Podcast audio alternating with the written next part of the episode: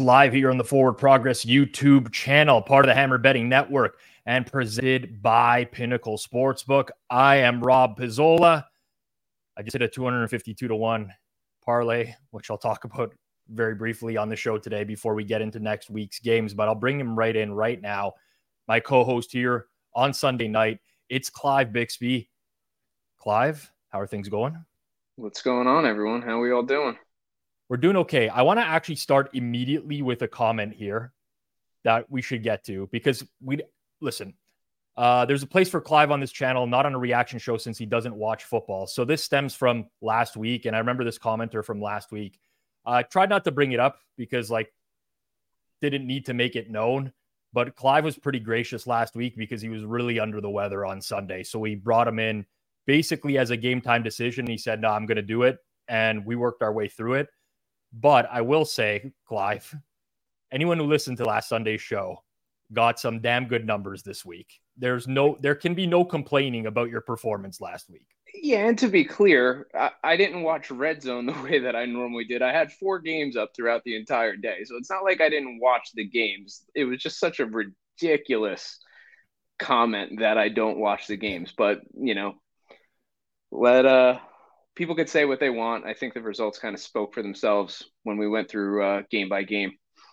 Yeah, it's never going to be perfect. And like these are our first reactions to the lines that are coming out. I don't even run my NFL numbers until Tuesday morning. So I can't say with certainty what I'm going to like. But the whole goal of this is trying to get people good numbers and predicting the way that the market is going to move. And if we look back to last week when we were live at this time, there was a bunch of games that we hit on uh, Kansas City at minus two and a half, the Vikings over a touchdown on Thursday Night Football, uh, the Rams 49ers total. We talked about that being way too low at 42. Those is 45 and a half today.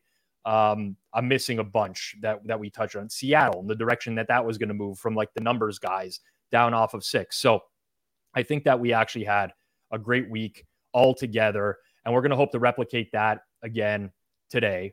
Now, before we do, just for those who are new here, structure of the show is pretty simple. We're just going to do a quick recap of today, talk about a few things that I noticed, then we're going to get right into it. We're going to put pull up the Pinnacle odds screen. There's already nine numbers posted for next week. We're just going to break them down.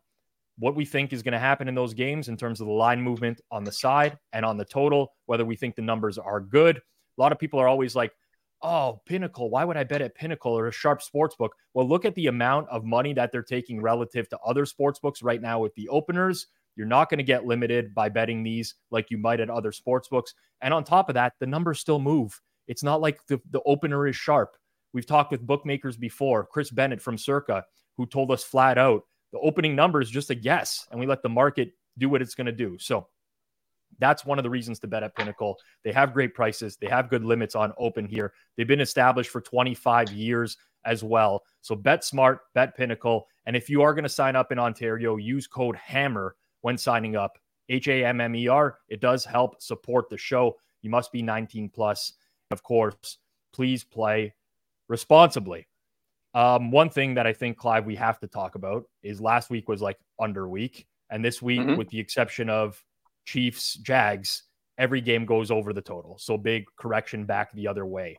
Do we put any stock into like these week to week trends, or is this just like a matter of now? Uh, maybe maybe week one was just like that preseason week, so to speak, where a lot of the quarterbacks who didn't play in preseason came out sluggish, and now this is what we're going to expect going forwards. I think it's the latter. Um, I, mean, when you look at the, the way that the games played out today, too. I mean, other than that Chiefs Jags game, ball was moving a lot more today. Um, you know, a couple of defensive scores and, and special team scores and things like that, but you know, the ball seemed to be moving a little bit more more crisply today.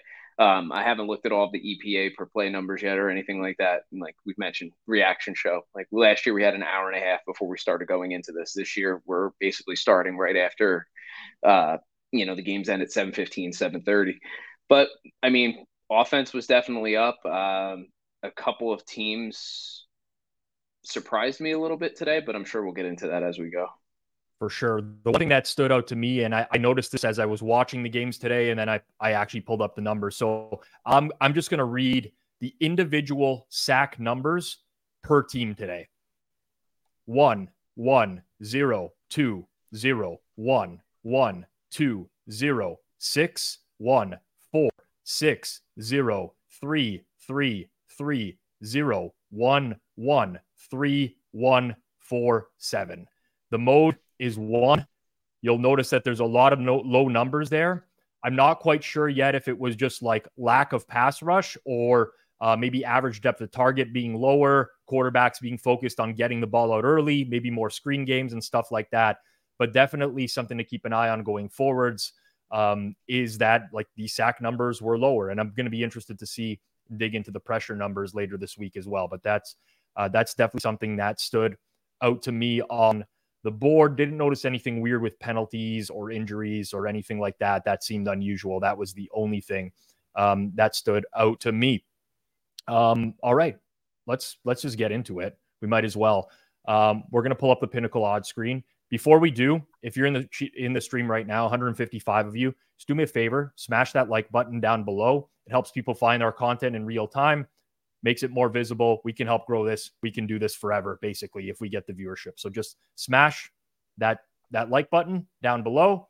And if you're not subscribed to the channel here on Forward Progress, please do so. That really helps us out a lot in terms of, again, growing this all together. Um, really quickly, was the tweet about the parlay a joke? It absolutely is not. Clive has seen it. I'm not going to post it publicly. Maybe I'll post the verified bet stamp and just like hide the sports book. But the parlay was $10 to win 25 20. 250 $10 Canadian. True. It's like not even real money. It was placed near the end of the first half of the late games where I parlayed the Washington Commanders at 22 to 1 to win with the New York Giants at 10 to 1 to win. It paid 252 to 1. They both won. It's a real true story. I often do stuff like that to just like I like I would call it account grooming sometimes uh, with some of the more recreational shops where I just try to make it seem like I'm more of a recreational better. It won. It was there was nothing to it. It actually just won. I didn't think it was like a great bet when I made it. It's just like yes, that's it. So uh, that's the kind of day it was for me a pretty solid one on Pizza Buffet this morning and with my individual bets. But let's get right to it. No sense in living in the past.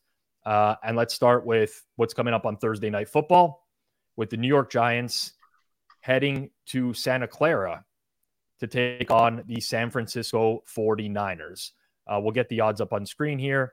Uh, opener is San Fran minus 10, and the total is 45 in this game. So San Fran a little bit of, um, first of all, the Sean McVay thing at the end of that game. I'm not like, again, not conspiracy theory, anything like that.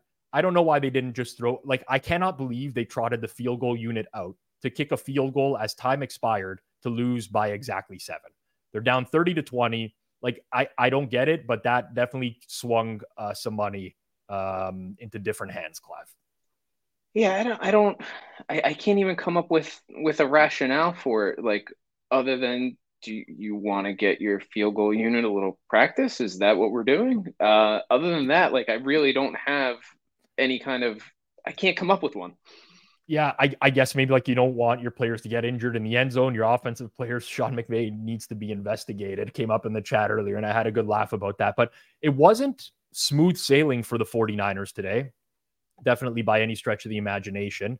Um, mm-hmm. The Rams, I mean, they were they were in that game for a lot. The Giants, on the other hand, like I don't even know, just like the tale of two halves, basically. Uh, but we got this one here at San Fran minus 10, 45. What are your first thoughts here, Clive, uh, if anything, on this game? Um, you know, I watched the Giants game and I had the San Francisco game up too the Rams were able to move the ball a little bit, a couple of like maybe unfortunate turnovers um, for LA there, but the Giants looked horrible in the first half, getting carved up by Arizona. I don't see how Brock Purdy doesn't do something very, very similar in this game. Um, and I, am not sure how bad uh, Andrew Thomas's injury is. I know he was late not a late scratch, but he was questionable, I guess, all week. If they don't have him, it's going to get ugly. Um, is 10 too much? I don't think it's it's enough. So um, I think it goes more towards San Francisco's direction, 10 and a half to 11, as opposed to getting bet down the other way. Okay, so here's here are my thoughts on this. I think that this is a horrible matchup for the Giants. I think whenever mm-hmm. the Giants face a team that has a pass rush, like we saw with Dallas last week, uh, Philadelphia last year a little bit, they tend to just get blown out of the water in these types of games. If Andrew Thomas isn't there, they have no hope of blocking the San Fran front seven. But I do think that there's going to be like maybe a numbers play on the Giants from somebody in this game. Um, I won't agree with it in all likelihood. I don't see this being a, a good scenario for the Giants offense. My thoughts, though, are the yes, the Giants are staying out west this week, from what I understand. So Giants would be dumb not to stay out west. I'm almost positive that I read that they're staying out west this week. Um, we're probably going to have a Saquon Barkley injury that keeps him out next week in all likelihood as well. But with that said, the 49ers to me are just like, again, 30 points today. I believe that's still 30 plus in every single Brock Purdy start that he's made for the 49ers. I feel like this is an over team and this these like games are just going to continue to cash over money. Like I don't think this is a super big edge and we're in that like that the dead zone. It's not dead, but like between 44 and 47 and I have a feeling that this total is going to be driven up just on like the the Giants defense is horrendous. They they they they're horrible. I, I would think the 49ers number probably is going to be like 28 and a half or 29 for for team totals in you know depending on what book you're looking at for an individual. So uh, i think 45 is a little light. It's just a matter of of how much you think the giants can put on the board but i would say 45 and a half to 46 is probably a little bit more reasonable. Yeah so i'm looking at the comments in the chat and i, I feel it feels like i am um i'm the one on the island here that thinks that the Giants might catch money. But if we look at this week and last week, the 49ers got faded in market twice. They got faded at Pittsburgh. They got faded this week with money coming in on the Rams. I don't know. Again, I don't look at the look aheads all that much. I could probably pull it up right here just to see what it was, but I would be pretty confident that it wasn't 10 before this week. And even if we look at this week's games, a lot of the late money, even that came in today, was driven towards like what the advanced line was. It's like, oh, this is this overreaction on this and overreaction on that. I, am inclined to think that this comes off 10 towards the Giants, if anything. And I don't necessarily agree with that. I just think that's the way the market will react to this. I think it would have been probably a nine and a half um, before this week started, to be honest. But I mean, I think with, you know, the Giants kind of showing what they showed and, and the Niners and then the matchup and Saquon and I, I do think it's got a It's more likely than not going to go in the direction of minus 10 and a half, minus 11. I'd have to go back to last year and like previous years to look at what the market impact from Saquon being out is.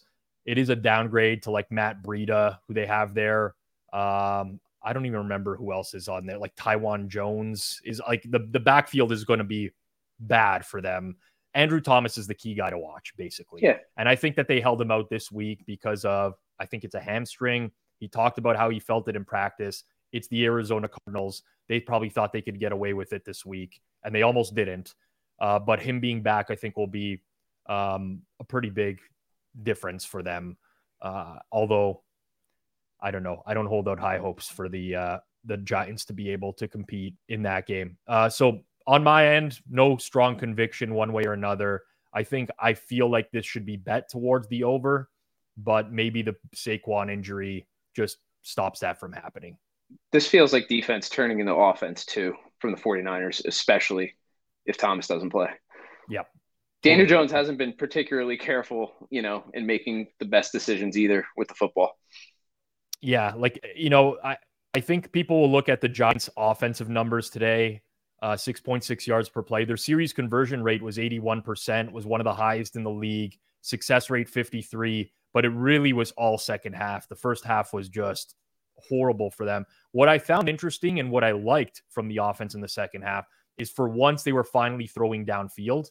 Um, they hit Jalin Hyatt. Daniel Jones hit Jalin Hyatt on a deep ball Um, there were targets downfield for the first time. Waller was getting time. more involved too. Um, there there was more 10, 15 yard routes that were uh, that were getting run and the ball was actually getting thrown. Daniel Jones wasn't holding on to it too long. Yep. Yeah.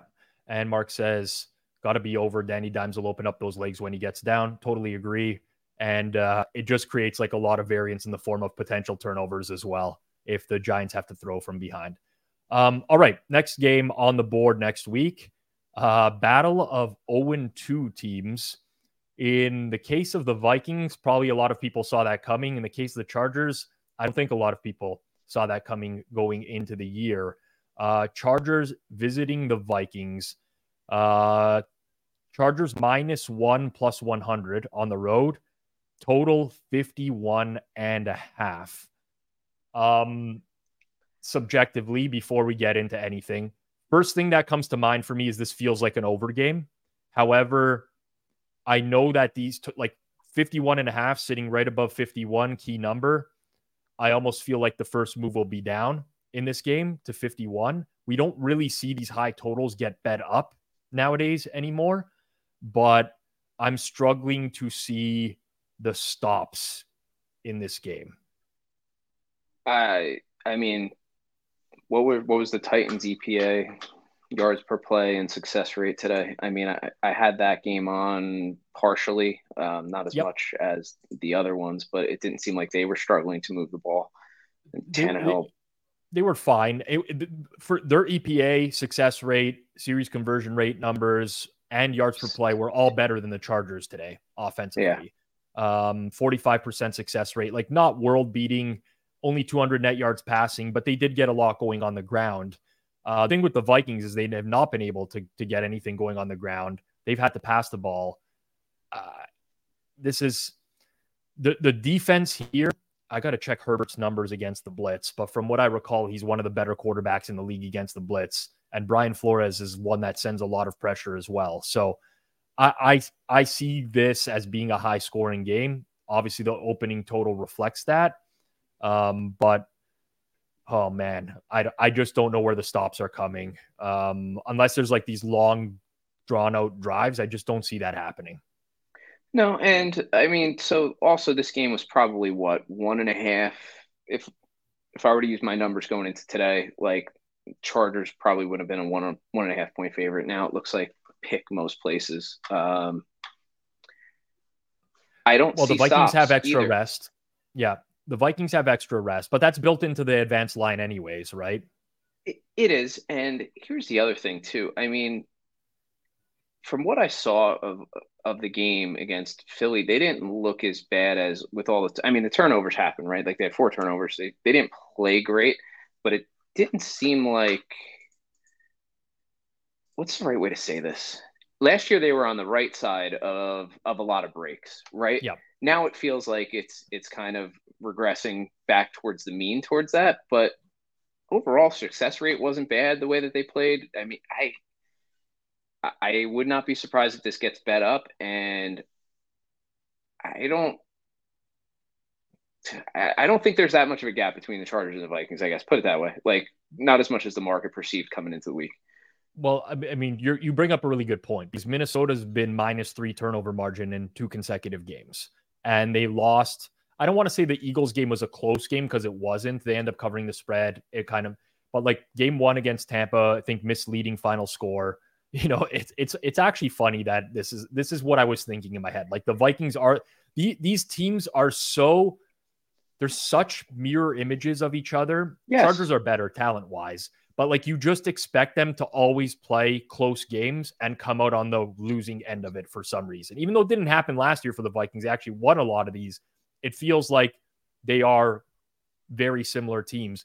I think that there's going to be an appetite for people to bet the Chargers here in like a game of like, so we haven't got into, we're not trends guys, me and you, but there's, we're going to see in like three or four weeks if there's going to be something to like AFC versus NFC. Because going into the year, there was this perception that the AFC is so much stronger than the NFC, mm-hmm. right? Like the NFC has three teams that can win Dallas, Philadelphia, San Fran. AFC's loaded.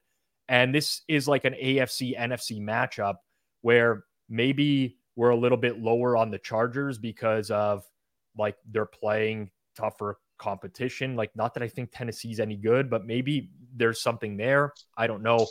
I just don't think that this there can be a large movement in this game one way or another because like the large movement would have to be one of these teams getting to minus three, and that like that's just not going to happen.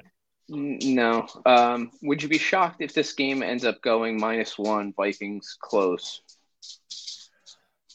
Um, I wouldn't be shocked.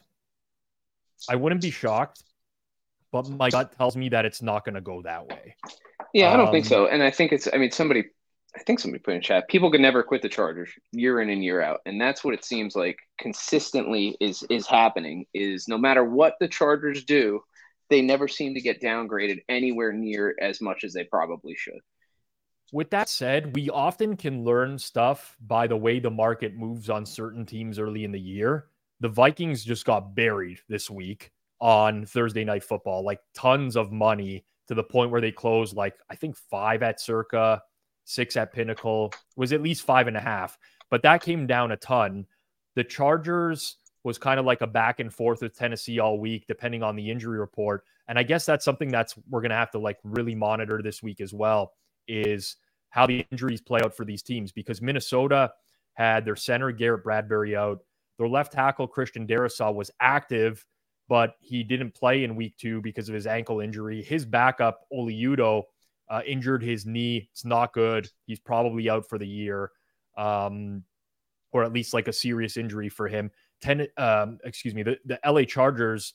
Uh, we have the Austin Ekeler situation where he didn't play this week. We have Eric Kendricks with a, a hamstring situation. So honestly, like to me, the number's fine. It's in like a range where it's fair. I think the most likely scenario for this game is just watch the injury reports, and it's most likely to move towards the team that gets the most players back.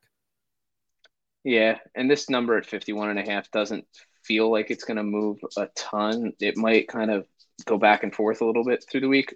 If this closes at 51 and a half, I, I think that's probably a, a good number. Um, I'd actually be inclined to take the over probably at that price though. Um, that's just where I'm at. I think like eh, I hate the whole like pros versus Joes, sharp versus square thing. But if I had to guess that this will be one of the totals, that's like a pros versus Joes type of thing, where I actually would agree with the Joes. Like it's uh, these totals tend to get bet down towards 51. That, that's just it my is. experience. And like I think the most likely closing spot here is 51. If you're just a believer in closing line value, you want to get that good number, beat the market. I think that this is going to come down a bit at some point. I could be totally wrong, but my gut feel is that this ends up just being a shootout. Um, I, I just I like both. Uh, uh, I like both matchups for the offenses. Minnesota, like I said, they can't run the ball right now. They're throwing a ton. They have to do that. The Chargers should cook this secondary uh, for the Vikings. And if there's like multiple blitzes, Herbert can face that. So, um, again, I'm I don't feel like strongly about this one way or another. Uh, I'm just gonna have to like monitor injury reports here this week because I think that's the most likely way that this game moves. Makes sense. Okay. Uh, game number three that's listed. Um, Houston Texans on the road at the Jacksonville Jaguars. Jacksonville looked uh, horrendous offensively today. 4.2 yards per play. That was the lowest number of any team that played today. Uh, success rate 39%, really poor. EPA per play negative 0.26. The only team that was worse was the New York Jets a pretty uncharacteristic performance from the Jags offense. And they won the turnover battle by two and still really weren't in the game uh, against Kansas City. So total is 10 there. Total's 45 and a half. Uh, Jason, if you don't mind, if you can just click the the see more on the the, the spread. Um, so we're really at nine and a half, essentially. Um, my first thought was Houston went on the road to Baltimore in week one and they were this price, basically. Mm-hmm. Baltimore's better than Jacksonville in my eyes. And I think probably in most people's eyes. I would think that this will come if eh, like again, we're kind of in like a the the nine and a half, like seven and a half to nine and a half range. doesn't mean a whole lot, but would not surprise me if Houston takes money in this game. Yeah, I think it comes down to eight or eight and a half. I don't think it. I, I don't. It, I could see it maybe getting to seven and a half, but I think it closes at eight, maybe eight and a half. I don't think it goes as far down to seven and a half. I think that's too far. Jacksonville will be pretty heavy teaser play, I would assume next week for those who play teasers in that range. So that's something. I mean, we could bring this up maybe on another show, but it's something interesting to think about. As teaser prices have changed so much, how much does that really impact pricing going forward now? Because teasers aren't really as discouraged as they once were. Also, like the teasers early in the year, I so like I, I'm a believer in the Wong teasers and the math, right? But the Wong teaser is reliant on like having an efficient line, right? And it's week three of the season. Like, we don't know what these teams are yet. Like, anyone who's playing teasers today, in my opinion, and like using the, the closing line as like the true price, I don't know. It's such a small edge. I don't, I don't really buy into that. But I don't know. Houston is like their offensive line is a disaster right now. Like, I mean, mm-hmm. today mm-hmm. they were without four of their starting five offensive linemen going into the year, including their left tackle, Laremy Tunsil. So I don't really have a ton of interest in Houston unless they start to get some bodies back. Like they just couldn't, they were, they were blown out. Like the final score won't indicate this, but they were blown out by the Colts today. Like it wasn't a game. All of all no, of the. Not at all. Houston's success came when the game was completely out of reach. I don't think that they're very good, but like anyone back for them their defense is is fine. Like that's a, this is a big number for Jacksonville. Like who's Jacksonville? Who is Jacksonville? Same team as last year, where they're just inconsistent. They have a lot of potential, and are they going to really, you know, execute at the level that they can? They're just an inconsistent team. Um, I have a hard time putting them in that next tier of, of teams where you probably have like Miami, Cincinnati. Like I think they're a little bit farther away from that than yep. they were last year. I'm with you. Um, I think Houston's going to take money. The total to me, it, where it is right now, around 45 and a half. I don't know. I think that's fine, like roughly in that range.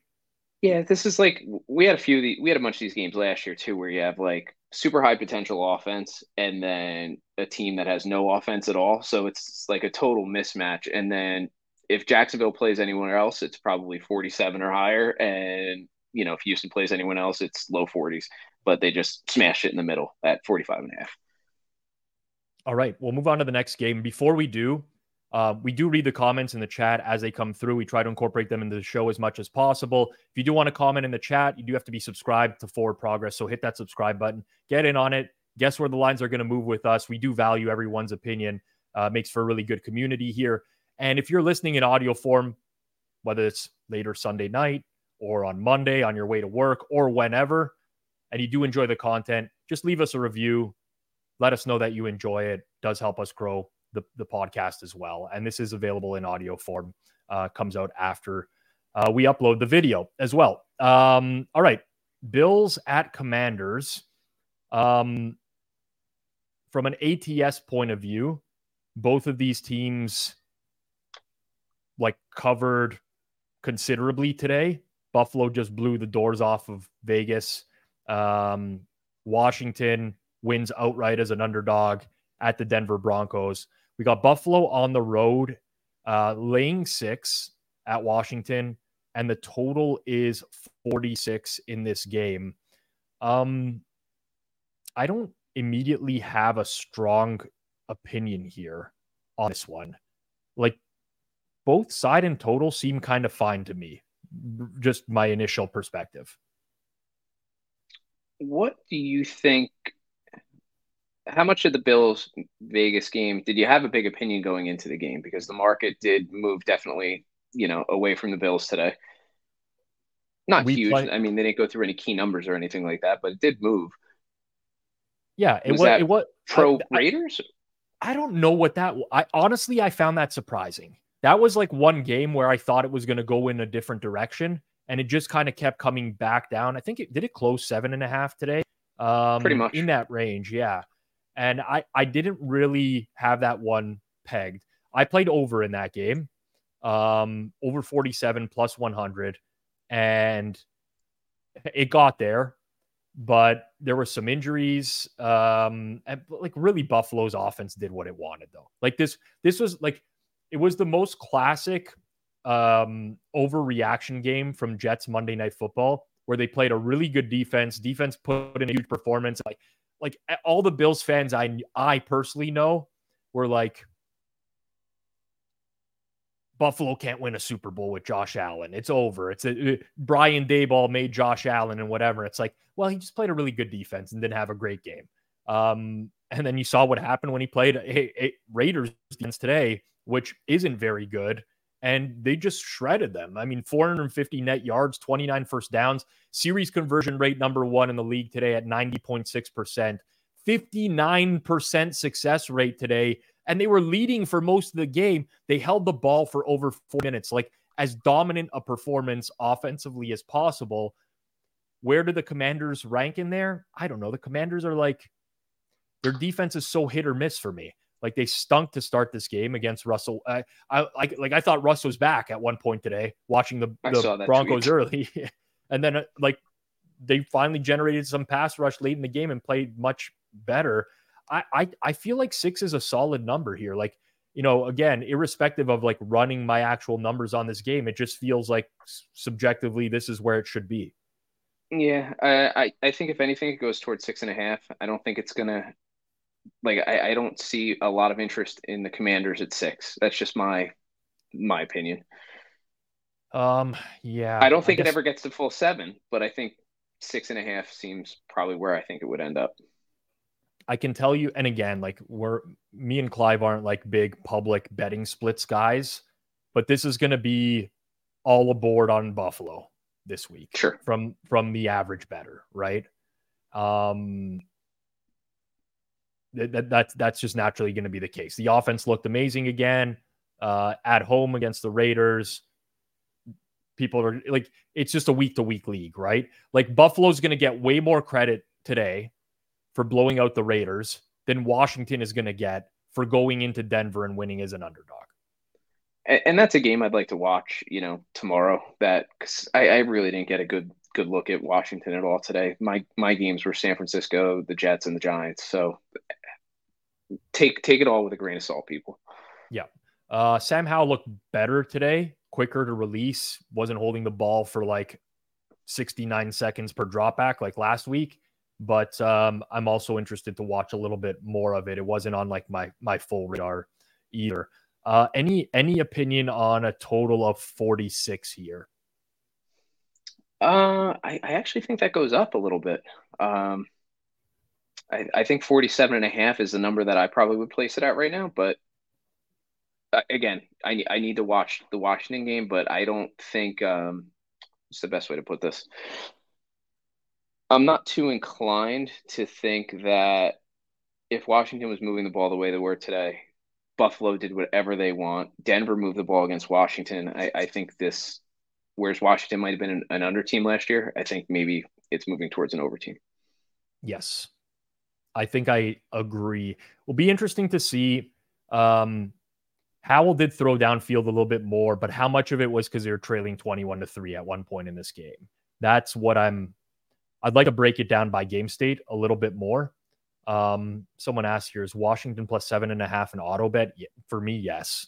Like I wouldn't think twice about betting commanders plus seven. I don't know if if that's out there or whatever, but I I personally would bet that. Same. Um, okay, next game. Uh Atlanta, who comes from behind to win today, the weirdest game ever. I'll talk about that a little bit more. Um, but they go out to Detroit, who I don't want to say laid an egg, but like obviously losing as a four and a half, five point favorite in overtime to Seattle, not their best performance. Detroit's laying four at home. Total is 47. Uh, I do want to point out, because I did make a note of it today, that there was some pretty rough injuries for Detroit. They were yes. missing their left tackle, Taylor Decker, uh, their right guard, Halapoulivaati, Vaitai. I think I got it right. uh, left the game with this what looked like a serious knee injury as well. So they're down a couple offensive linemen for um, large part of the game. David Montgomery carted off. I don't know how big of a loss that is going to be for them. Uh, Amon-Ra St. Brown was like in and out of the lineup. They were saying he had some cramps, but he didn't cramps. look 100%. There was a bunch going on with Detroit. Um, Atlanta. Yeah, like a, a lot of stuff happened. I think that this I think Detroit is going to get that at four if they don't have a horrible injury report this week. I think this is like a pretty, pretty big correction to where I think the number would have been this week. Like, like again, Seattle, Atlanta on a neutral this week. Who, who's favored? Who do we think is a better team? I, I mean, I, I'm not with the state of the Atlanta offense, which is like no passing game. There's no way I would be, say that Atlanta is like better than Seattle right now. No, no, in, in, in no way, shape, or form. I mean, good God, Desmond Ridder tried to like. I, I, I mean, he should have handed the ball to to Green Bay a couple of these times, and it was. I mean, the decisions, the the actual throws themselves, there was not a lot to write home about, except when he was scrambling. Like, not great. Yeah. I, am with you. I mean, I the Falcons. I got an early number. Thank thank God I did. I pushed in in uh, circa millions with my my entry on Atlanta minus one, but the the box score is going to tell you something much different from I think what unfolded in this game because the Falcons were pretty successful running the ball. They had 211 net yards rushing, 27 first downs. If you look at the net yardage in this game, they had 220 yards more than the Green Bay Packers, but it never felt at all like the Falcons were at any point dominating this game. It felt like they were just their offense is so so like I was calling for Heinicke for half the game, maybe three quarters of the game. I'm and that's the point that we're at. They're they're gonna like Detroit.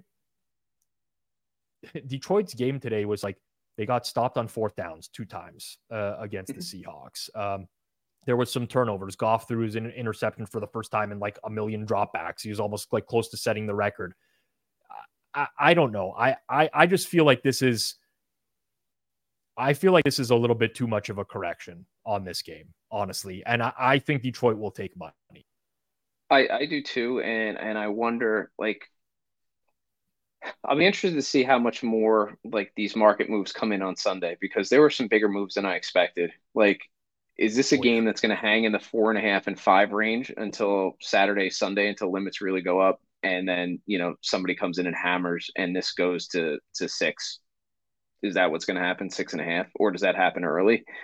Um, that's it's it's going to be interesting to watch the market for this game this week.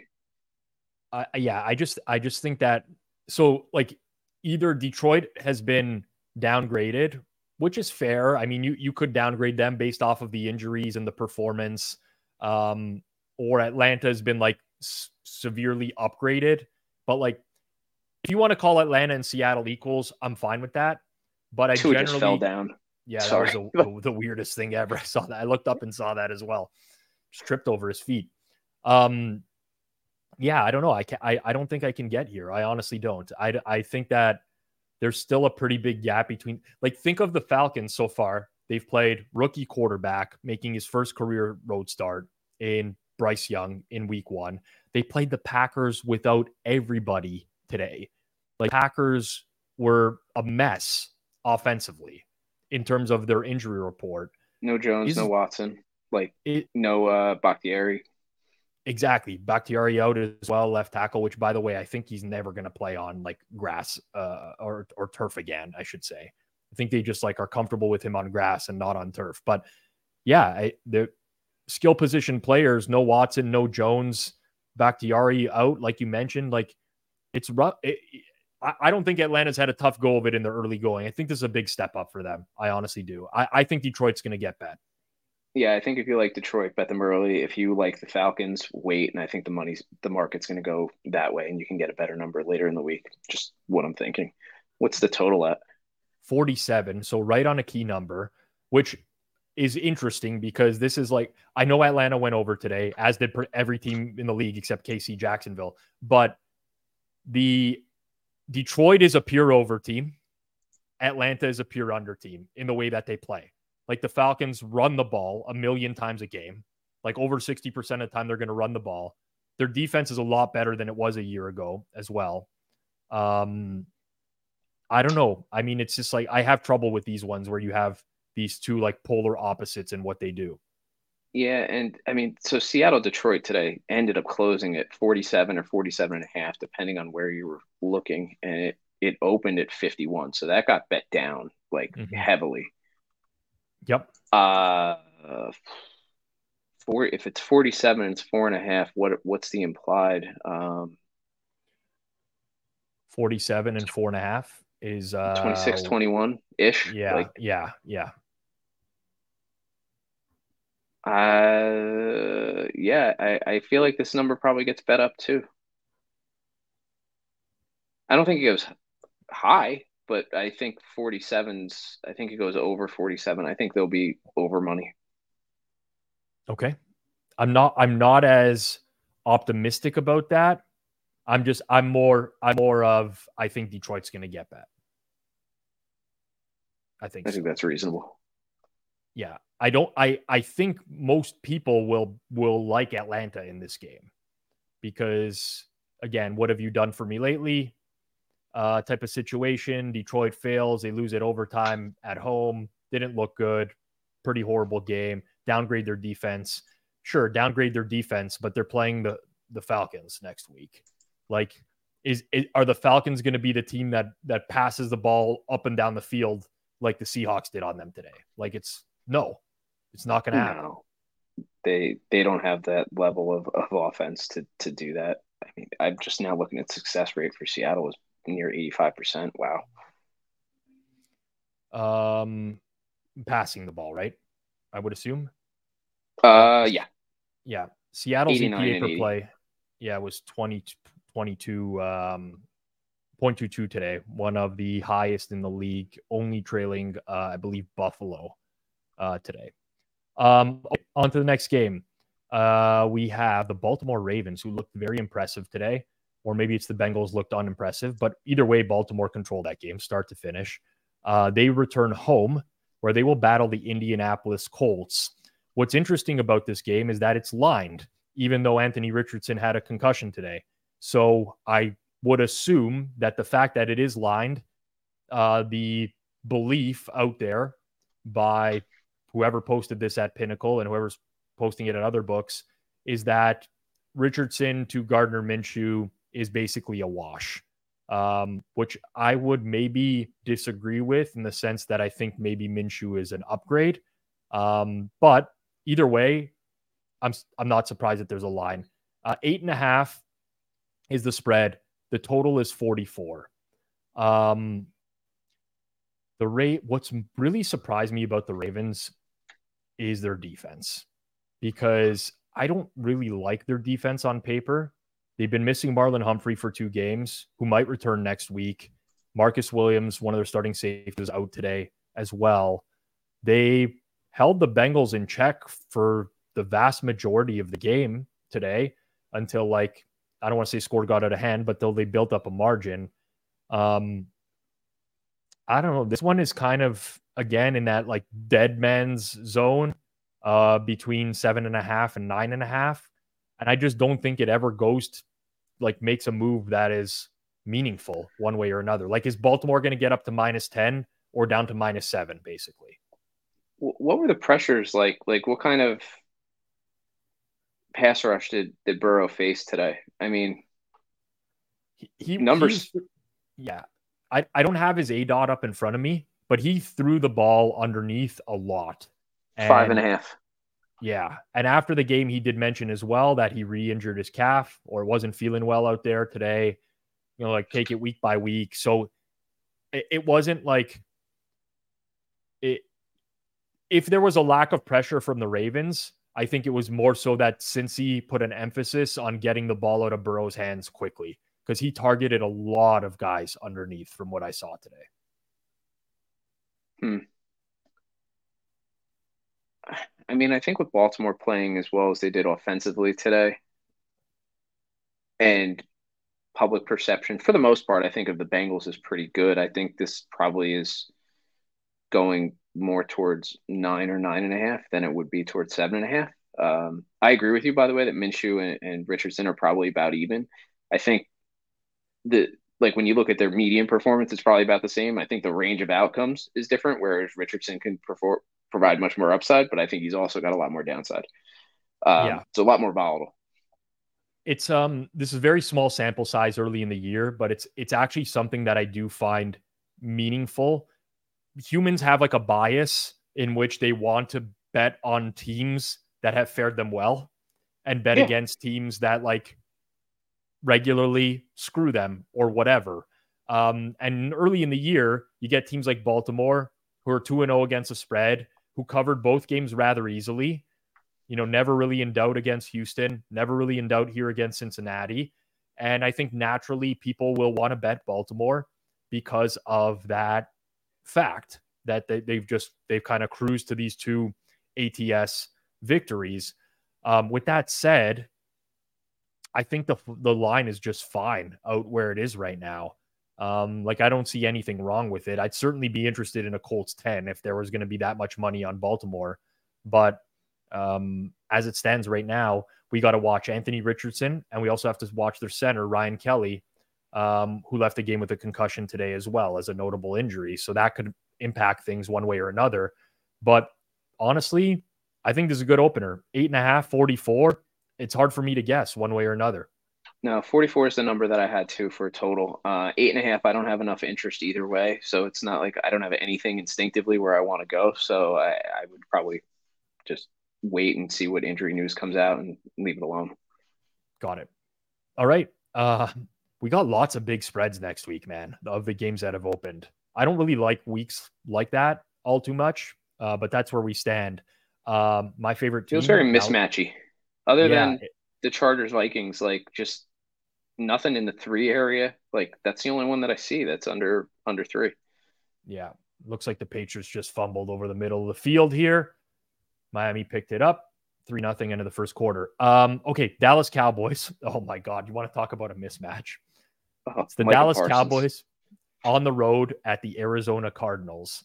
Um, funny enough, both teams 2 and 0 against the spread. I would have never thought that about the Cardinals, but here we are. Um, spread in the game Dallas laying 13 at Arizona. Total is 44. Um, okay, so my first thought is that this number is high. I to- totally understand. Like, I think a lot of people are going to make a decision, have to make a decision next week of do I just want to bet my number on Arizona? And I don't think people are going to want to do this. It is just a, a monumental mismatch on paper. Um, what I do think is going to happen is I think that this total is going to go down. I think it's going to come off of 44 because you now have two weeks in a row. Dallas shuts out the Giants. They hold Zach Wilson and the Jets to 10 points. The mismatch that their defense is going to present the Arizona offense, I think, is high personally. And I do think that we're going to see under money in this game, like we have seen for the two first two Cowboys games of the year. What did so we closed at what four and a half today, on average, four and a half to five Giants Cardinals. Yeah. Yep. Yep. Not nine point difference between Dallas and Giants. Well, we can do it like the transitive property because they've all it's like the the triangle, right? Like Dallas yeah. played the Giants and the Giants played Arizona. Um, I don't love to do that, but I think it's no, like, it's just a yeah. starting point. Yeah. I, I don't I don't have Dallas as five and a half. No, I guess I do. Shit. So, well, look at like here's so I do like mark. Uh, there's obviously websites that do this as well. If you can't create like your own market numbers, um, for those out there that are following, there's a site called Inpredictable that mm-hmm. will do this on a weekly basis there's some things that are like a little bit off in the numbers. They don't account for like some quarterback situations, sometimes injuries. So I prefer to make my own like market number. This is not what I'm going to bet. This is just like if these teams played today, this is what I think the price of the game would be. And I think that the price of the game, if they played today, would have been Dallas laying 10 and a half on the road at Arizona. When you consider that the Giants were laying four, four and a half, you look at the difference between Dallas and the Giants, I think roughly we're at that spot or so. Um, with that said, I just like I, I can only see this being like market movement over the course of the week. I would suspect is Dallas, Dallas, Dallas, Dallas, Dallas gets as high as it's going to go, maybe 14. And then if someone wants to come back in, it happens like absolute last minute where someone hits Arizona. There's no sense in betting Arizona this early, essentially. Mm, no. Uh, and I, I agree with you. I think this is this number probably goes down at least a point and a half or a total. Like I, I would say 42 and a half to 42 is where I think it ends up, if not more. I think it might be more. We've seen we've we have seen some big total moves um, this year. Uh, I I I personally would if I again if I had to make the total today based off of market implied numbers, I would have made it 43. So 44 is key. It's like pretty key number for people who don't know the key numbers for totals. I shouldn't like I hate saying key numbers for totals. It's not like 3 and 7 for spreads, but you have a bunch of numbers like 41, 44, 47, 51 which all have some sort of value. And um I, am just inclined to say that the under has is going to take money here. I 100% agree. This is the the one that I see moving the most so far that we've talked about in terms of a total this is the one that I feel the most confident that it moves down. Is Arizona better than like we give them credit for, or is it, are the wheels going to fall off? Like they, they've been in two games now. It's Washington and the Giants. In my opinion, going into the year, I was not high or high on either of these teams. So for them to Same. hang around with those, but like this is going to be a massive upgrade in terms of quality of opponent. If they hang around with Dallas, like they could, they might just be way better than we gave them credit for. Yeah, I mean, two bottom bottom third defenses, the Giants and, and Washington, and you know they've been able to move the ball a little bit. And I mean, the Giants played so bad in the first half that I think they contributed to some of you know the Cardinals' good fortune. But I mean, I, I think where the market has them, maybe you can upgrade them a half a point or a point, but not much more than that. I, I, I think their defense is really, really, really, really bad and I could see it getting very, very ugly. Dallas was playing fast today too on offense. They were now like Dallas didn't run the ball, so we it, Dallas got out. Uh, it's like another game where it wasn't quite the Giants game, but I don't think we learned a ton about the Cowboys. I was way more impressed with their offense than I thought it I would be. I think they did a much better job of moving the ball in the Jets than I thought they would. CeeDee Lamb is going to have like an like an offensive player of the year type of year, I think right now, at the amount that he's getting targeted. He was able to get open a ton. They didn't run the ball all that well or effectively um, with Pollard when they were up, though. I think he had 25 carries for 73 yards or something like that. It was less than three yards a carry. Um, so, like, they didn't really milk the game all that well but that's no. the way that's the way that they want to do it though like they just want to get up out ahead trust their defense run the ball that to me is just like under city yeah and i think you know 10 to 13 points is probably what they're looking at for a cap for the cardinals offense against that against that defense and i think it would it'd have to include something fluky like a penalty or or some sort of you know turnover that gave them a great field position. Yep. I'm with you. Um, next game is going to be almost a it's like it's going to be a very similar handicap, except the big favorite is at home instead of on the road.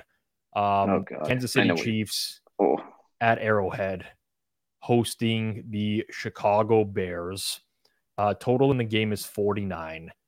Um, it's really like a 12 and a half type of number or, or like a 12. Yeah, really like a 12, I would say um, and the total at 49. I feel very. When you went confident. through your sack number, oh, sorry. Yeah, go ahead. When you went through your sack numbers earlier, the 5s mm-hmm. or the six. One of them was the Bears, right? Um, I don't have it in um, front of me. Yeah, the, the Justin Fields got sacked six times. Yeah, that's what I thought. Okay. So he got so uh CJ Stroud got sacked six times, Justin Fields got sacked six times, Ryan Tannehill five, uh Russell Wilson seven. Those were the five pluses this week. Are some of these um, other places watching our show because I'm seeing numbers move? I'm kidding. Um, no, but Justin Fields held on to the ball way too long. Um, another really, really, really bad game. I know you were on Tampa Bay. I was on Chicago. I got them at a decent number relative to close, but it yep. probably was not the right uh, the right side. I mean, it was just ugly from Fields. Yeah, so like Chicago, I th- like uh, I was trying to lump them in with like other teams that I think that they're pri- being priced in the same range as. Like they're they're basically being priced like the Washington Commanders and Carolina. Like, they're worse than those teams. The Bears are terrible. They're legitimately off. they they do not have a passing game, but like unlike other teams that don't have a passing game like Atlanta, for example, they have no defense. Their defense is horrendous. They don't get they pressure. The they can't cover. They can't do anything. Like there's there's it, it's going to be the same. Like this is another one where it's going to be the same. Like I'm going to look at the output of my model. I'm going to be like, holy shit! Like I have an edge on the Bears. How do I possibly bet this? And I'm just going to like probably skip it. If anything, it's it's. It, what's the path to success here? I guess the path to success is the Chiefs have had a million of these games under Mahomes, and they like have struggled to cover as these big favorites for some reason or another. Andy, you know, the Andy Reid doesn't use the good plays type of game. Yeah, Ooh, finally, a little move, getting the ball moving downfield. I don't love it. I have the under in this game, but well, Ooh. you can't complain about a live under that's three nothing with eleven minutes to go in the in the. No, no, no, no. Um, anyway, um, I mean, the only way the path to success for the Bears is that Kansas City falls asleep at the wheel defensively, when a backdoor cover, like that's that's the path of success. Yeah, like you know, Baker Baker had a, th- a 0.34 EPA per play and CPOE of 16% against the Bears. Um, you know, Spencer says Chiefs have had bad habit of playing down to terrible competition the last year or two. Indy and Houston. This is true. This is all true. And this is the NFL. Like I'm not I'm not suggesting nothing can happen here. Again, I think that this is just going to be, it will follow um, the same path as what we typically see with big favorites in the NFL, where the big favorite takes money early and then potentially the dog catches some money at post. But this is a monumental mismatch. The only thing is, like, the Chiefs' offense really hasn't been good at all. Like, it was all the drops last week. Today they played mm-hmm. the Jags defense, which the Jags defense is definitely I don't want they're definitely bottom 10 in the league, I would say. I feel confidently in saying that they're bottom 10. Um, the Chiefs had a 38% success rate on offense today. Um, four for 13 on third downs. Not the best performance. Tons of penalties for Kansas City today. 12 for 94 yards. The Jags got flagged just twice. But what do we do here? Like I I don't I don't really know how I do anything with this game at this point. Um, I think the market, it, from a total perspective, is pricing this Bears offense as if there's something special. I think Kansas City is is trending downward versus what their probably market implied offense looks like. Uh, I feel like 49 is way too high um, in this situation. Um, I don't know if it gets as low as 47, maybe 47 and a half, but um, this is not a. I, I don't have much interest in the side, but I do have a little bit of interest in betting the under. What was the final with with the Bears and Bucks today? Um, which I can't remember. 27-17 with that weird pick six at the end of the game. Yes, which was like a screen pass directly into the defensive lineman's hands. So it was, it was really Barrett, 20 to 17 to that point. Yeah. yeah. Now, granted, I mean, the what would obviously you, there's a, there's going to be a price where you play whatever on the game, right? I would be scared to death of KC scoring like 42 on their own here, which can happen in any given time. But honestly, KC like seems content to play the we, we haven't seen the explosive plays until the until the final drive today to seal the game where Mahomes threw downfield to Skyy Moore. everything was kind of underneath. It was it was a slog, and again, that wasn't a good Jags defense. Um, I'm inclined to agree with you. We also had like a situation where the Bears were trailing a lot today, and had to play fast, and like they couldn't move the ball to come back from behind here for the most part. So, um, tough one, honestly, really tough one. Uh, I, I, I, I don't know which way this spread moves. I mean, I don't think it goes to 13 and a half. I, I think maybe it goes to your point, right? Like a lot of people are going to have their numbers and it's going to be 12 and a half and 12. That I think that's probably where it maybe ends at 11 and a half, 12, somewhere in that range. Well, that's the thing about both of these games, right? With Dallas, Arizona, and well, the, KC more because the number is more 12 here. So, like, for it to move significantly, you either have to go down to 10 or to 13. I would say it's more likely to just go to 13 at some point, and then you you see if the like someone who has value on the Bears plays the Bears at that sure. point.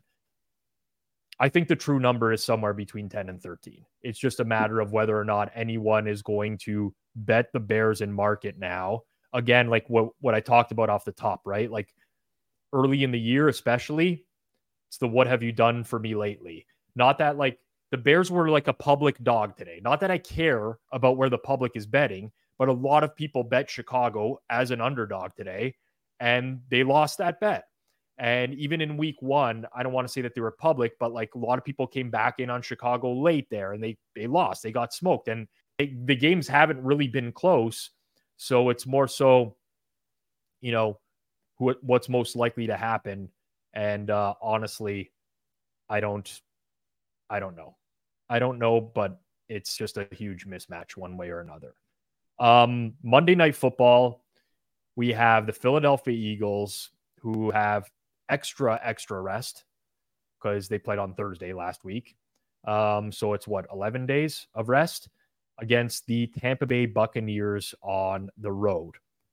Eagles minus six and a half, total 45. Um, another two Monday night games? We do have another two Monday night games next week. Ugh. Yes. All right. Now, this is the last game that we have lined at Pinnacle right now.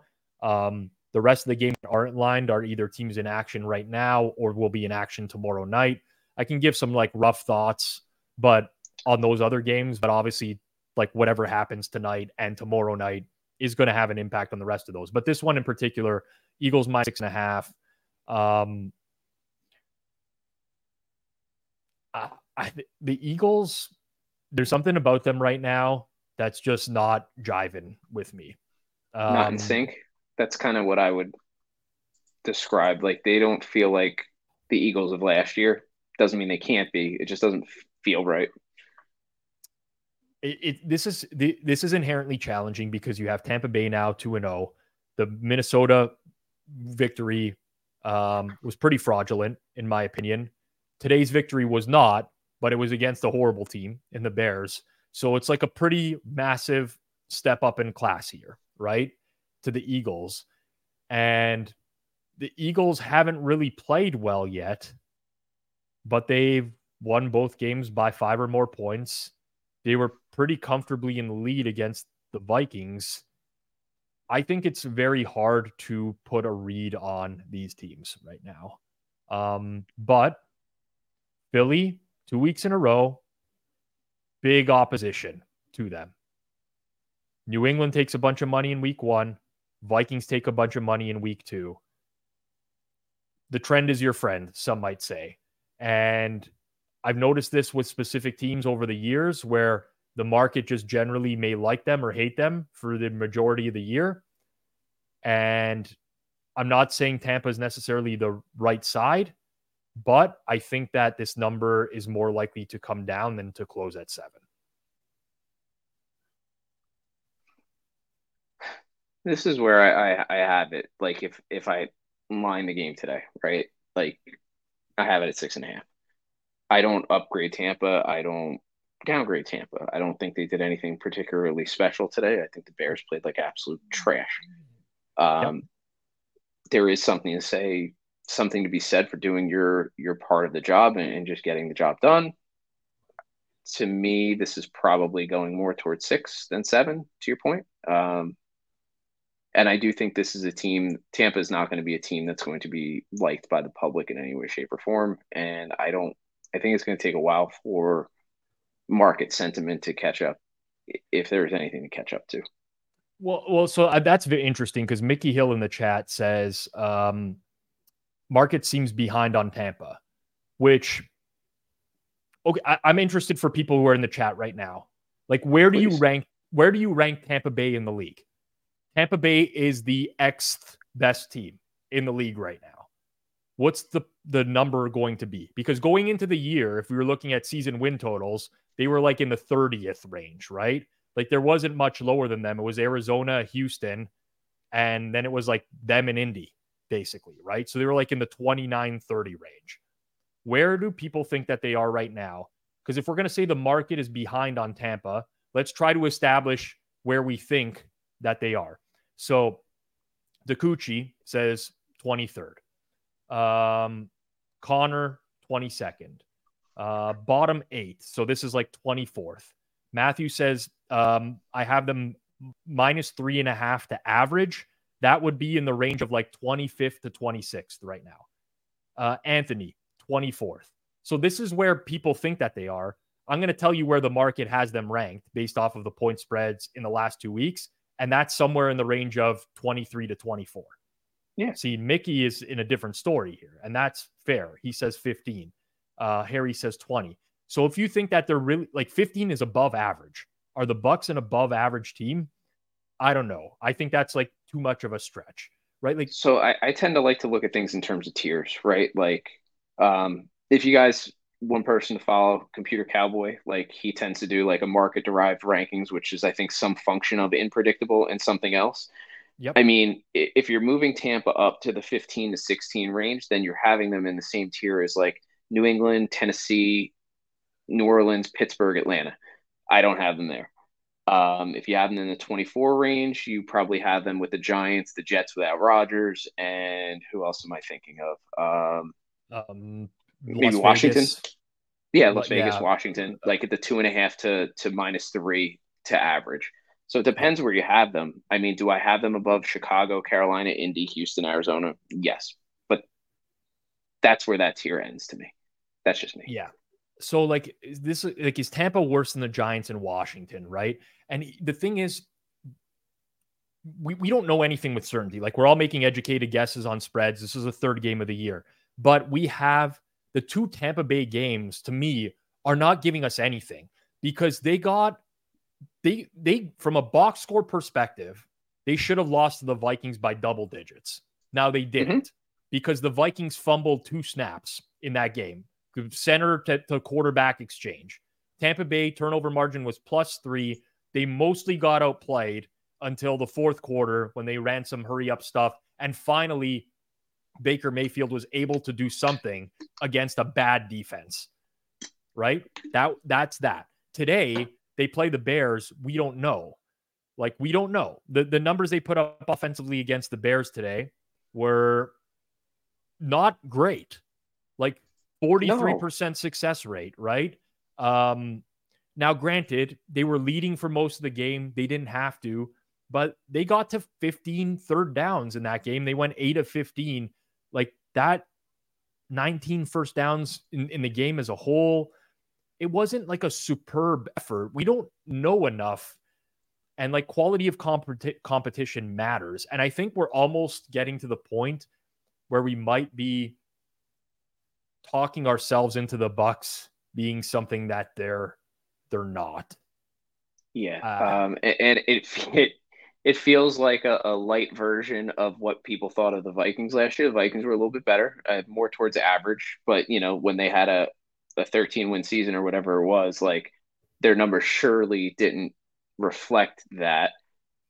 I would say too, outside of, of a Mike Evans 70 yard reception where he just basically shoved off the defender and you know that's a big chunk of yardage. And I know shit like that happens every week, right? yeah, but yeah, I, that's obvious, but I mean that one was so obvious of how he got open and, and how he got downfield after the catch. I, I don't know. Um, I, I think the market has Tampa probably right, like, and not much more than that. Yeah, I mean, like I, I just I don't think that we can put them anywhere near an average team now, like because of two games where one that they should have lost handily and one against the Bears. That's my point. Now, I don't disagree with this comment, Spencer. Like I think this is totally Evans Godwin versus banged up Eagle secondary is a product. Ma- Maddox is probably out for the year. Bradberry, I think, is still nursing the concussion. Reed Blankenship, there's one of their starting safeties, is out as well. That's an issue. But conversely, you're going to have Carlton Davis. Like if Carlton Davis misses the game, the the Buck secondary they don't have the corners to cover DeVonta Smith and AJ Brown either. So that's it. I mean, yep. You know, there, there's a lot. Um, is Hurts hurt? That's a good question. He just doesn't look great right now. But anyways, I, listen, I, I don't want to make it sound like I like I, I think the Bucks are more likely to take money. I I know when I run my numbers, I almost certainly won't have an edge on the Eagles. I don't think. I'll be surprised if my model spits out an edge on the Eagles in this game. So Uh, I'm more likely to bet the Bucks probably, but I don't think we know anything about the Bucks yet. Like they still have Baker Mayfield as their quarterback, and he still is going to do things that were are going to drive you insane. Yeah, I got to be honest. Like, I, I, mean, the Bears' defense is not good, and plenty of holes. I mean, Jordan Love diced them up on third down last week, and and Baker did okay this week. But I mean, if you're only putting up 20 points of offense against the Bears, I, I know they had a lead, but wasn't impressive. Yeah, um, do the Ram- Rams two games give us something Tampa's do not? Question from Scott. Okay, so here's the thing, right? We, we we need like we need enough data on these teams for it to stabilize, right? And typically that's going to happen like around the six game mark where you're start going to like you're really going to start learning and having more confidence in your rating of teams. And typically that happens in like game six, seven, eight of the year. With the Rams, though, it's McVay and it's Stafford.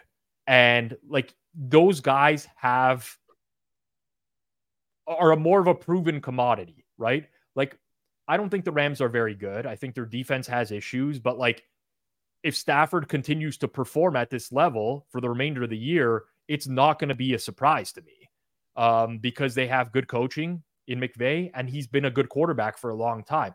If Baker Mayfield performs at this level for the remainder of the year, I will be more surprised. That's not to say that he can't do it, but he has a longer track record of not doing this either.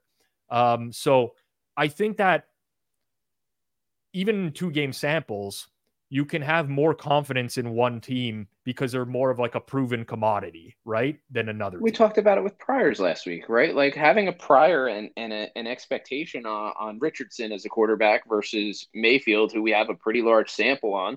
Like, why would we think all of a sudden that something's changed? Like the first quarterback that I could think of where that's really happened a little bit is Geno Smith last year. Yep. Uh, but I don't have Baker Mayfield in that camp of of Geno Smith type performance early in in 2022 versus this year 2023. Yeah, we've somehow moved on to the Rams, but I did want to touch on this today because uh, Stafford isn't getting hit, a big data point from last year. So one thing I noticed in the limited amount of time I watched 49ers Rams today, and I'm going to watch this in full tomorrow, is how well the Rams offensive line held up in that game. Like they were blowing the defensive line off the ball on a lot of these plays. And I found that surprising, but that O line could be a lot better than than people realize overall. Um, John asks, he says the beard is gone. Did you lose today? So actually, this is a true story. It's not for me to like Barry Horowitz pat on the back or anything. I shaved because my wife told me I need to shave. She's like, I'm done with this. Get rid of the beard. I've I've mostly been a non-beard guy in my life. I shaved. I had probably the best NFL Sunday I've had, I'll do the accounting tomorrow in maybe maybe two or three years today. It was just a very, very good day all around. A lot of volume, a lot of winning bets. Was wrong on the Lions, which ended up being a small play. Wrong, wrong on the Bengals, which ended up being a small play. But everything else hit in some capacity. Um, so, uh, yeah, the beard is gone, but it worked out. Uh, let's let's let's touch on a few other games um, that aren't open yet, and not a lot of line movement now um, so far. Just like again, I I don't know about you, Clive, but it's felt to me like last week when we were going through the board, I was like, oh man, these some of these are are bad numbers. Uh, this week, I don't feel that way. I I again monitor the Detroit injury report, but I feel like the Lions are going to get bet this week. I don't think the Falcons are are like with this passing offense can go into Detroit and and really win a game or steal a game. Like they can, obviously NFL, but like it's it's not apples to apples with what Seattle was able to do today. That's kind of what I feel the most strongly about, but maybe I'm out to lunch there. No, I, I agree. That's the only one uh one spread that I see moving a decent amount. I mean, like even for some of the games that have look aheads for for teams that are playing, only two of them are are under three. So it's like there's none of those. There's just a lot of games that are are four or more next week, and a lot more than seven. It's just it's hard to have a lot of those move all that much when they're in some of those dead zones. But the did we talk about the total for the Eagles box, or do we not want to do that? Uh, no, we can definitely. So total's 45 um, for this game. Okay. Um, Total's 45. there, there, there there's injuries in the secondaries for both of these teams. That's why I would be uh, reluctant to go near and under. I know the Eagles offense doesn't look the same, but number one corner for Tampa. Um, I mean, let me see the status of Carlton Davis. I don't I don't remember if it was a long term or uh, like he was never going to play this week. It's a toe injury. I'm not sure. Um, but if you look at these teams, the injuries are like, with the exception of Kenneth Gainwell, who is out this week, the injuries are on their the defensive side of the ball, right? Tampa's without Calijah Kancey, Carlton Davis. Uh, Eagles are without Nakobe Dean, Brad James Bradberry, Reed Blankenship, Avonte Maddox. So I I would suspect that this catches money towards the over, but could be. I, I don't know. I don't feel strong. Yeah, and, and we closed at so it opened 43 the Bears versus the Bucks today, and yep. ended up closing at 41, um, going over by accident, um, so to speak. But uh, I, I I think this probably is is something that goes over too. I I don't think this goes towards 44, 43. I, I, I don't know. I mean, it's prime time unders. Like pri- no, is, is it actually a prime time game? Yeah, it is, right? It's Monday night. It's the first Monday night football game. You're gonna get the yeah. prime time unders trend. It's true. As if the Eagles didn't just have a prime time over last week. Yeah. Um. And why isn't the Rams Bengals? Is that still not Joe, up on Pinnacle? Well, it's it's not. Is it Joe Burrow? Like, it's it's got to be not. It's got to be the Burrow injury. He came out himself after the game and said he re-injured his calf. Like Got it. he now I I don't I don't know what the Bengals are going to do with with him. Th- this number is going to be very interesting because I, so I I only have Pinnacle up. Full disclosure to everyone else, I'm not I don't have an odd screen up right now, right? So I, I'll just randomly guess here, right? But this cannot. Th- it's insane that I'm even saying this but the Bengals have been so bad that they are not going to be favored by a touchdown, more than a touchdown next week at home. And if you told me before the season, we're going to go into week three and the Bengals are not going to be like double digit favorites at home to the Rams, I'd be like, you're insane. But yeah, so okay, this is what we see at legals here. Robert says minus six, 46 and a half. Yeah, like that's where it has to be at this point because you have a quarterback that's literally hurt that has been garbage for two games and is coming out and saying that he's actually hurt. Super Bowl rematch from a couple years ago, the reve- the revenge spot for the Cincinnati Bengals. But yeah, I don't I don't know, man. Like it's the the Bengals have been downgraded more than anyone, I have to say so far, right? Yeah, um, out of all those top, I don't know, top third teams, I think the Bengals have moved down the most, and out of the bottom third teams, I think probably the Rams have moved up the most. Um, yeah. Yep. I would agree. Reasonably with you. I think so. Tampa or the Rams are the teams that have like moved up. The Jets have moved down the most of the top tier teams, but that's because of the Zach Wilson injury, obviously. Yeah. Uh, the, the Aaron Rodgers, yeah. Yeah. Hmm. Yeah. Uh, so Scott says Westgate Summer had Cincy minus eight and a half. Yeah, like it's it's nuts, That but it's not going to be it's not going to be a touchdown. And it's like I, I'm at the point now. I bet the Bengals today minus three in like I don't remember what we averaged in terms of our price, but it was like minus 112 and a half or something like that. So that was a loss. But I'm at the point now where like I need to see the Bengals offense do something before I can something. reasonably Do bet them. something. Yeah. Like, Like I, I, I mean, they were horrible, horrible last week. This week, okay, success rate wise, way up, but their EPA was not good. So that indicates to me, like again, a lot of short completions, things underneath. Yards per play, 4.9, only 66 yards on the ground. And that was them going 10 of 15 on third downs. Like they had to convert at 67% on third down just to produce what they did today, which was nothing. Um, yeah, I don't, I don't know. yeah, and I'd, know. I'd like to see what the numbers were different game states too, like when they were down two scores versus less than two scores. Yeah. I can't believe they actually had a chance at one point. Like, I mean, they just their defense couldn't get a stop. Defense couldn't even get a, that's that's like another thing to this. It's not only been the offense. Like today, Baltimore's offense was grooving for the most part. Baltimore had 58% success rate today.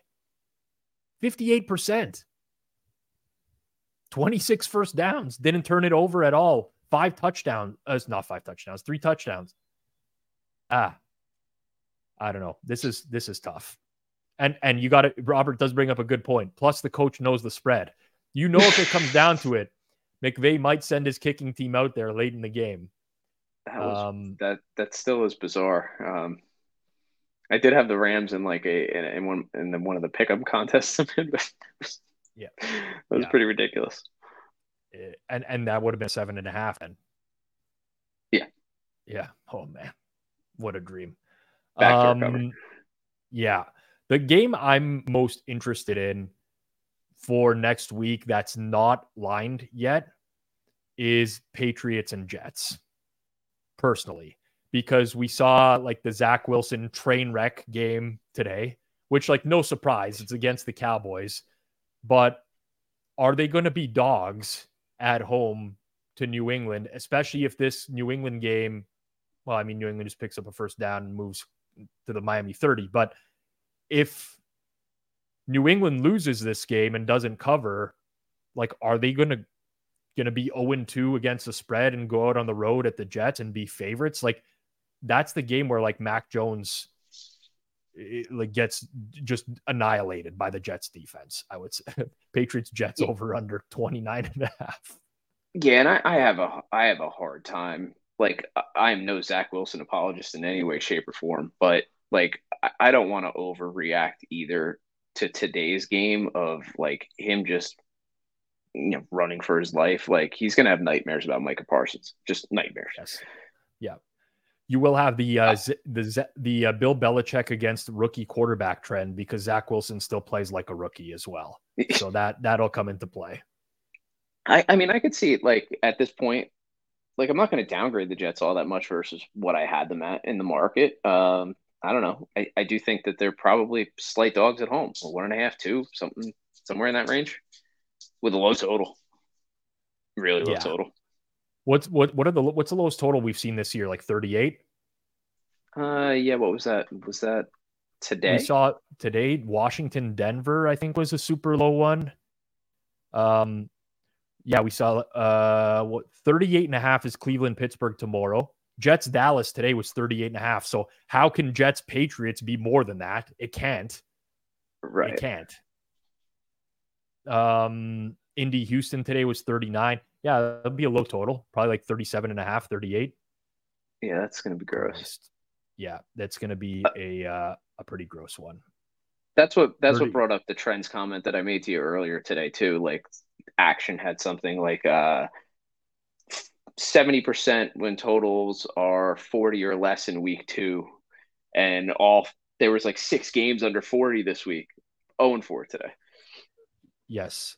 Um, Jonathan, you mentioned Dak is greater than Allen this morning. Any update? Yeah. I, did, did anyone watch Josh Allen play today?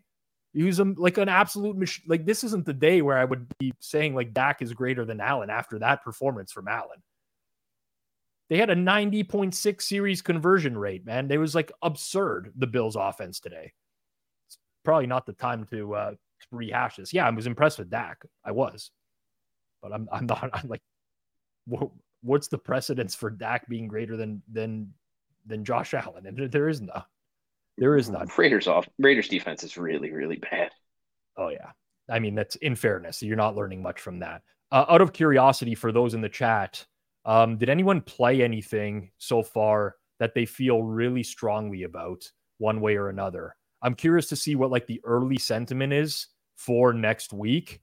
Um, I can tell you going into week three, you're going to see a lot of like trend based stuff on teams that are 0 2 against the spread, uh, teams that are 2 and 0 against the spread and whatever. I don't really put much stock into that uh, at all, but I'm just curious if anyone out there likes anything. Um, man, like I, I, I don't even have numbers on the game yet, but I want to see, I really want to see the Detroit injury report and whether or not they get their left tackle back. Um, but yeah, Cottage. I played Minnesota and Detroit like both. Okay. Rams plus six and a half. So that's at the Bengals. I don't blame you right now. Um, just laid Seahawks minus four and a half. So Seahawks will be playing um, Carolina. Ooh, I like Carolina tomorrow night. So I wouldn't lay that now. Not saying it's a bad bet, but because I like Carolina tomorrow night, I wouldn't lay that now. Uh, a lot of people like Detroit here. Titans plus four and a half. That would be against the Browns. So it's the same type of situation where like Browns play tomorrow night. Could be interesting. Spencer played KC, Chicago under 49. So we have a pretty good mix of stuff in here. Uh, Bills commies over 40. I'll never get sick of calling them the commies, by the way. That's why I like that they name themselves the commanders. Um, yeah. So, so is your is your uh, Carolina play tomorrow more uh, pro Carolina or anti New Orleans, or a little combination of both?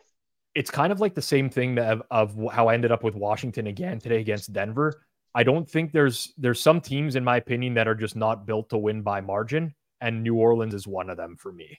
They have a very poor offensive line, uh, especially the interior. Their left tackle Trevor Penning's been horrible against a good pass rush team with a quarterback that historically has struggled under pressure uh, they don't get generate much of a pass rush on defense. Like I'm just not high on the Saints. Really, is all it comes down to. Yeah. As the, we've the talked through these numbers, yeah. What's Panthers, that? The Panthers stink, but I like it, it's the same as like playing Washington. Washington stinks, but like you get you play you play numbers for a re- this is why the point spread was invented. You play sure. your numbers, right? It evens things out. It evens things out. Uh, Packers minus one and a half. I see a couple times in the chat here. That's also going to be an interesting game because they play at home to the Saints uh, next week. Um, and again, like uh, it'll be interesting to see who's back. Christian Watson is back finally from his soft tissue injury. That'll be interesting as well. Uh, reminder for everyone out there I'm hosting live watch alongs for Monday and Thursday night football all of the season this year you're in for a real treat tomorrow night because we got two Monday nighters. So we're starting mm-hmm. the stream early tomorrow. Seven o'clock, I'll go on the air for the Saints and Panthers. I'll watch a mix of that and the Browns and Steelers. We're just going to mix it up over the course of the night, have some fun with it, have both games going on at once, and uh, see what we can do with that for our watch along tomorrow night. That's over on the Hammer HQ. If you're not subscribed there, make sure you do subscribe to that. We actually had a pretty sick uh, Thursday nighter this week with the Eagles and the Vikings. The chat was off the hook, was very fun. So tune in for that if you are around. And here on Forward Progress tomorrow at 2 p.m. Eastern Time, I would highly recommend it. Obviously, I'm going to highly recommend it because it's part of putting the content together. But tomorrow, G Stack George with Clev TA and Suma. It's a recap show. They break down their biggest takeaways from the weekend, how you can apply those going forwards. They're going to look at some early spreads. There's a lot going on here on Forward Progress. So if you're not subscribed already, make sure you smash that subscribe button, turn on notifications, and of course, give us a like as well. Appreciate everyone tuning in here on Forward Progress tonight. Thanks to the chat. Got a lot of good opinions here tonight. For myself, Rob Pizzola, for Clive Bixby, Sunday night under prayer. and for our producer, Jason.